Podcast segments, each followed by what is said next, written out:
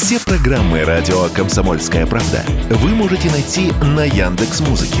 Ищите раздел вашей любимой передачи и подписывайтесь, чтобы не пропустить новый выпуск. Радио КП на Яндекс Музыке. Это удобно, просто и всегда интересно.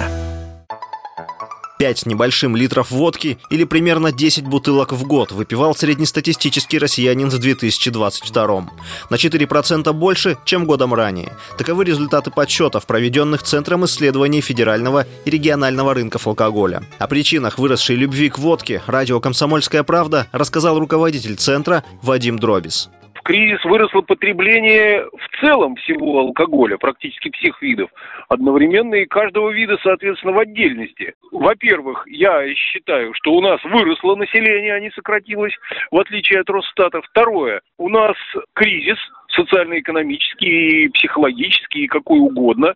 В такие кризисы всегда в России, а их у нас уже было 4-5, растет потребление алкогольной продукции, прежде всего крепкой продукции. Это совершенно естественно, в пределах 5%.